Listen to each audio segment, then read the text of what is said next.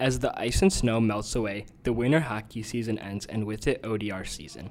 ODRs, or outdoor rinks, are a winter staple for the community as they provide a new activity for people seeking to go outside. Prospect Junior Max Burritos often takes advantage of the opportunity that the rinks provide. Just being out playing, just being able to go outside and, and just play with my friends. It's the best part.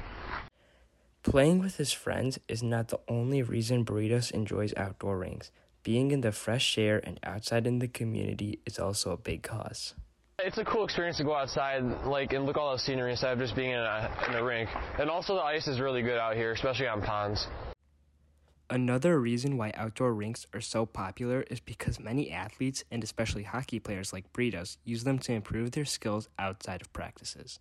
I think I've gotten better at uh, skating and stick handling because when you're in outdoor rinks, there's people on there and there's a lot of snow, so you can uh, work on your handles and like skating over rough patches and just getting better at it. Along with some people making their own backyard outdoor rinks, the Mount Prospect and Arlington Heights Park Districts provide 10 rinks combined for the community, eight of which are from the Arlington Heights side. Matt Terinsky works for the AHPD as the operations supervisor. He helps manage the rinks and helps set them up. He says that in order for rinks to freeze over, there must be consecutive days where temperatures are below 22 degrees with a few inches of frost base. Terinsky adds that Arlington Heights has a rich tradition of ODRs. It goes way before my time there. Arlington Heights has always been known for its ice rinks out outdoors. You know, at one point they had over 20, believe it or not, and they were all throughout town. Even though the rinks are play at your own risk, many people in the community use them. This includes Terinsky and Burritos, who believe that the rinks give people a unique experience and creates meaningful memories. Being a hockey player myself, I've I don't live in town, but I've gone to Arlington Heights and skated quite a bit. And plus, you know, you get to meet new people. You get to, you know, have pickup games against, you know, you show up and there's already five people there, and you show up with five people. You know, you're you're playing against each other. You're having fun. Um, definitely unites the community. I think it gives people an opportunity to do something different I think it's great for the community, just for everyone to hang out and give them something to do in the winter instead of being stuck inside.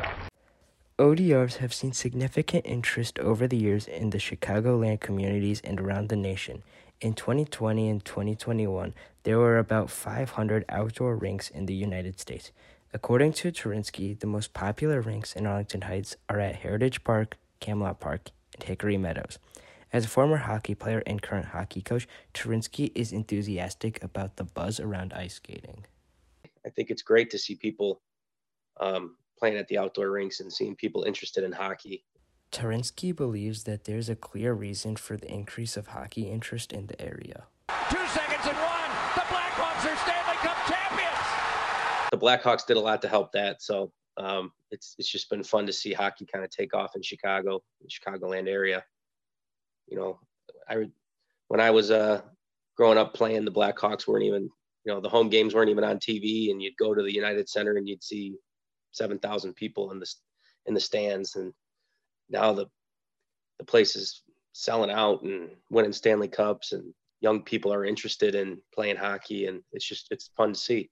Unfortunately, according to Terinsky, around March 1st, the outdoor rinks usually start coming down as the cold weather goes away and spring begins. Luckily, skaters can look forward to the next winter when they will be back up. With Henry Cockey and Matthew Niemchuk producing, this is Tito Gavin signing off for Knight Voices.